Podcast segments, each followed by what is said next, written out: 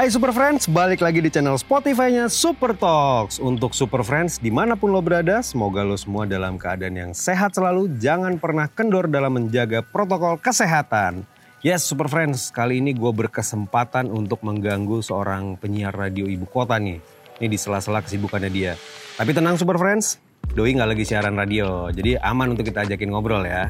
Nah, seorang penyiar radio dan MC dari duet Maut Cokiber ini bakalan kita tanya-tanyain banyak hal banget nih di sini. Dari seputar masa remaja sampai perjalanan karirnya di dunia broadcasting, plus fakta-fakta menarik yang ya kayaknya banyak belum orang tahu ya Super Friends.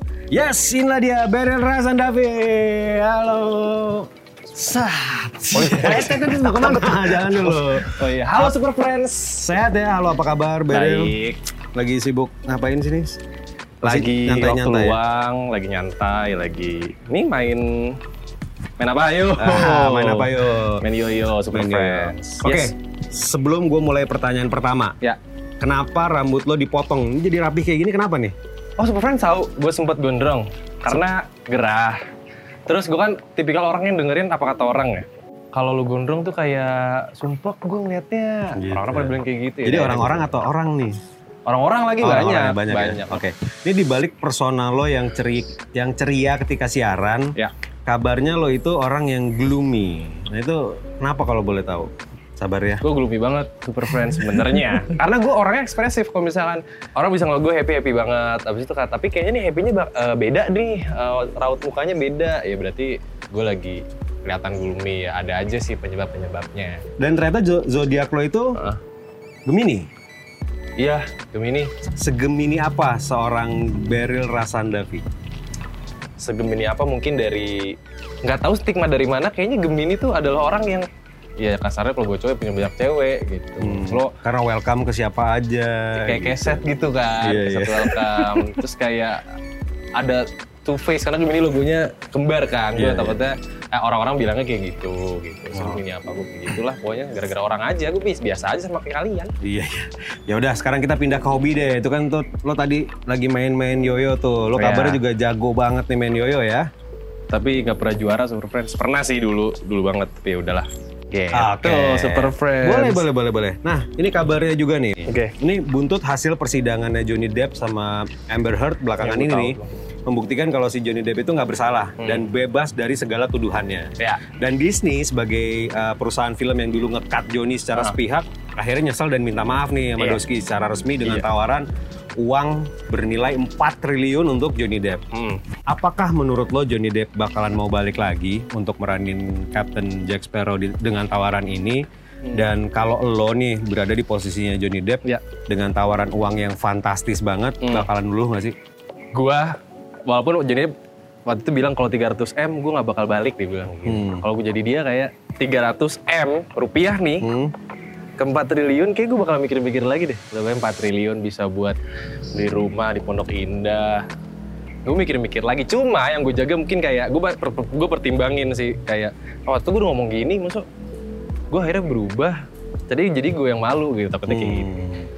Kalau Nah. menurut gue sih ya cuan is everything ya. Jadi kayak 4 triliun gue ambil buat gue. Udah gitu ada project syuting lagi di Disney. Kapan Menang lagi? banyak, menang banyak kapan lagi. Oke. Terus gue kayak sekarang lagi merasakan kegerahan yang cukup tinggi. Mari kita masuk ke atas. Oke. Karena di atas kan lebih adem deh. Yuk, Oke. Super Friends. Siap kata keras. Ikut gue kerja yuk. Ini ruangan tempat gue siaran. Oke. Pada. Kuncinya mana ya? Wah. Silakan masuk semuanya. Wah, seru banget ya. Jadi di sini nih ya. Ya, Sambil ini sambil. tempat gue siaran nih mikrofonnya. Jadi kalau mau nonton bioskop juga bisa nih ada proyektor gokil. Ceritain dong, Ril. Nih, lo bisa jadi penyiar di Prambors itu gimana sih awal mula ceritanya? Gue awalnya tuh magang, magang sama teman gue si Coki gitu kan, magang, magang, magang. Gue ditempatin di audio production ngurusin audio gini segala macam. Sampai akhirnya bos gue, eh lo kayaknya Bisa nih gitu. bisa nih jadi apa jadi uh, Penyiar. penyiar atau Cobalah, enggak coba gitu ya. Iya, harus coba segala macam dikasih program tuh podcast. Ya. Hmm. Lo kayaknya kata bos gue, lo kayak cocok nih berdua. Eh, udah ada chemistry. Ya iya udah dari kuliah temenan. Ah, Oke, jadi kejebak ya awalnya. Kejebak awalnya. Kayak daging dulu tuh kejebak tuh dia jadi penyiar. Oke. Nah, sosok idola dalam karir lo sebagai penyiar tuh ada siapa gitu? Ada dua orang. Oke. Ada, ada dua orang bang. Yang pertama ada eh, Rio Wicaksono. Habis itu yang kedua ada senior Acu di Prambors ada Mas Desta kebetulan. Pengen, pengen aja gitu kayak milestone paling tinggi gue nanti pengen jadi kayak Doski ya. Doski gue. Entah gue bakal jadi Desta atau jadi Vincent gue gak tahu. Lo kan suka bacain news juga nih di radio gitu. Iya. Nah, coba jelasin apa itu hard news dan soft news dalam dunia penyiaran. Dari katanya soft sama hard kalau soft tuh biasanya berita yang ini ini gue bukan expertise tapi gue di gue belajar eh, radio juga di, di kampus waktu itu. Kalau soft itu lebih ke berita yang kayaknya eh, timeless, maksudnya kayak enak buat diberitain dan gak terlalu sensitif. Contohnya Hmm. kayak, wih ada warkop buka di New York nih, itu kan soft banget kan. Jadi, Oke. kayak, "Wah, jadi fun beritanya. Dan kalau hard bukan hard, kalau hard news itu nggak selalu berita yang kayak Kriminal berat, gitu. Oke. Iya, Kak. Tapi mungkin ada juga funnya, cuma kalau hard news kayak memang lebih kayak kayak kita tadi lo bilang berita kriminal atau mungkin kalau hard news lebih kayak breaking news eh Breaking news juga ya, termasuk iya, hard news ya? ternyata ada kebijakan baru nih dari ini yang mana lo harus diumumin gitu dan Hmm. biasanya kan ada narasumber gitu gitu. Oke. Nah, kalau Cokiber itu kan topik yang lo angkat eh, soft news ya, yang ngulik kehidupan anak muda, mulai Hmm. dari tema yang baru-baru ini diangkat kayak selingkuh di kantor sampai ma- sampai macarin mantannya temen gitu. Nah, apakah ini hanya sekedar riset atau based on eh, personal experience lo? Gue cabut ya. Gue cabut. Jadi gini, kalau yang pacarin temennya temen gue nggak pernah, gue nggak pernah cuma kebetulan jadi topik doang. Kalau Tapi kalau naksir aja pernah ya? Mm, tapi kalau tapi kalau yang di kantor ya pasti ada aja kita ketemu lingkungan baru contohnya nih misalkan gue di kampus Hmm. gue anak fakultas komunikasi terus gue dateng lah ke fakultas hukum wih cewek cantik cantik sama kayak gue datang ke kantor ada aja yang gue suka biasanya Dari departemen yang lain ya. apartemen yang lain Hmm. kebetulan tapi kan itu dulu ya Tapi berlanjut nggak setelah itu? enggak enggak berlanjut Nggak berlanjut. tapi kalau suatu saat berlanjut lagi nggak apa-apa kali Nggak ya apa-apa ya, benar, gitu. benar, benar, benar. canda canda Nah, selain jadi penyiar, lo pengen mengembangkan karir lo nggak sih sebagai apa gitu? gue pengen jadi artis film Artis film aktor berarti ya? Iya aktor. Jadi aktris juga nggak apa-apa. sesuai sesuai callingan gitu ya. Iya Sesuai callingan. Nah kalau boleh tahu, kenapa banyak penyiar yang akhirnya melebarkan sayap jadi MC juga? Oh kalau kayak menurut gue satu hal yang kita punya nih sebagai penyiar atau podcaster tuh kayak cara ngomong deh. Maksudnya Hmm. kayak gimana caranya lo depan mic. Hmm, Cuma bedanya kan lapangannya ada yang on air dan kebetulan ada yang off air. Off air, Nah, yep. Akhirnya banyak banget tuh yang menggunakan skill berbicaranya buat hal-hal kayak gitu kayak MC gitu, Oke. kayak ya macem-macem lah. Eh, Ya. Jadi pembicara juga gue pernah sikat tuh ada Oke. acara seminar gitu. Nah ini menarik nih, lebih enak siaran atau jadi MC? Eh, Pertanyaan jebakan ya. kayaknya dari cuan MC dah. Dari kan MC ya. Momen-momen terbaik lo waktu jadi MC ada nggak sih? 2021 gue pernah MC sama Coki di M Block. Cuma di situ ada lomba sihir. Ada Tristan kan. Hmm. Bapaknya siapa? Super Friends? Adi MS. Nah, saat itu gue lagi sama Coki lagi lagi di luar, lagi nongkrong, habis nge-MC istirahat. Habis itu kayak biasa kan kalau misalnya ketemu di acara kayak ada senior tuh nyolek atau siapa temen, eh Ril apa kabar gitu kan. Satu satu gue lagi ngobrol sama Coki nih, Coki ngadep gue, gue ngadep Coki, ya iya dong, maksud gue ngadep yang lain. Iya juga ya kalau dipikir-pikir ya. Ada orang nyolek set. Habis itu, eh kayaknya si ini deh Cok, senior kita. Soalnya pakai masker kan, dia bawa dia sama sama cowok sama cewek lah pokoknya nyolek gitu. Eh iya bang, gue masih masih kayak ini siapa ya? Kayak senior gue deh. Habis itu kayak, oh tadi nge bagus bro. Lah kok nggak akrab nih? Hmm. Kok ngomongnya beda nih? Ayo bang, makasih makasih gitu. Kok tahu gitu? Iya tadi tadi aku aku aku nonton Coki Bear sama sama istriku dia bilang oh iya pas dibuka ADMS sama tante Memes guys Waduh. bayangin ternyata dia emang nonton nemenin nemenin Tristan main juga dan Hmm. dia nonton kita Mbak Memes, Mas Adi. Mbak Memes akhirnya follow-followan sama gua. Wah, prestasi juga tuh ya. Prestasi. Prestasi ya. Nah, Iya. jadi MC di acara festival musik yang umum sama di acara pensi itu perbedaan cara ngebawainnya gimana menurut pengalaman lo? Di SMA mungkin skupnya lebih kecil ya Hmm. Tapi penontonnya masif banget rata-rata anak SMA segala macam ya dari dari jokesnya mungkin kalau misalnya di acara SMA gue bisa lebih ngomongin ini tongkrongannya namanya apa nih di sini nih Oke. atau ngomongin guru-guru segala macam sama mereka senang banget dikasih apa hadiah gitu ya kayak Oh, hadiah dari gimmick-gimmick kita. lah ya. bagi-bagi anduk gitu kalau di festival musik yang umum yang skupnya lebih besar lebih ke ya jokesnya jokes jokes umum mungkin bisa gue ambil dari YouTube atau mungkin dari apa sama kehidupan gue sama Coki di tongkrongan juga segala macam yang lebih relate yang lebih luas sih kayak gitu Oke. sama kalau di SMA Hmm. LO nya lucu-lucu anak-anak SMA Wah. Hai kak, hai kak, kangen banget. Kak butuh apa lagi kak? Butuh Udah kamu. masih aus nggak kak? Gitu. Iya. Aduh, Instagram kamu apa? Ah, Gitu. enggak, gua nggak kayak gitu. Bohong lo, Gua nggak bohong gitu. lo. Oke. Ada lah dikit-dikit lah. Iya, tapi kayaknya kalau misalnya ngobrol di sini kursi agak kaku nih gue sampai begini kan. Sampai meleho ya. Mending kita ke tempat lain. Oke, ngobrol. ada tongkrongan lain ya. Dah. Alright. Nah, jadi sofa kesukaan gua Super Friends. Jadi gua paling suka tuh di sini. Hey, sebelah sini. Belum, belum, belum saatnya, belum Oh, saatnya. Sorry, nggak lucu lagi.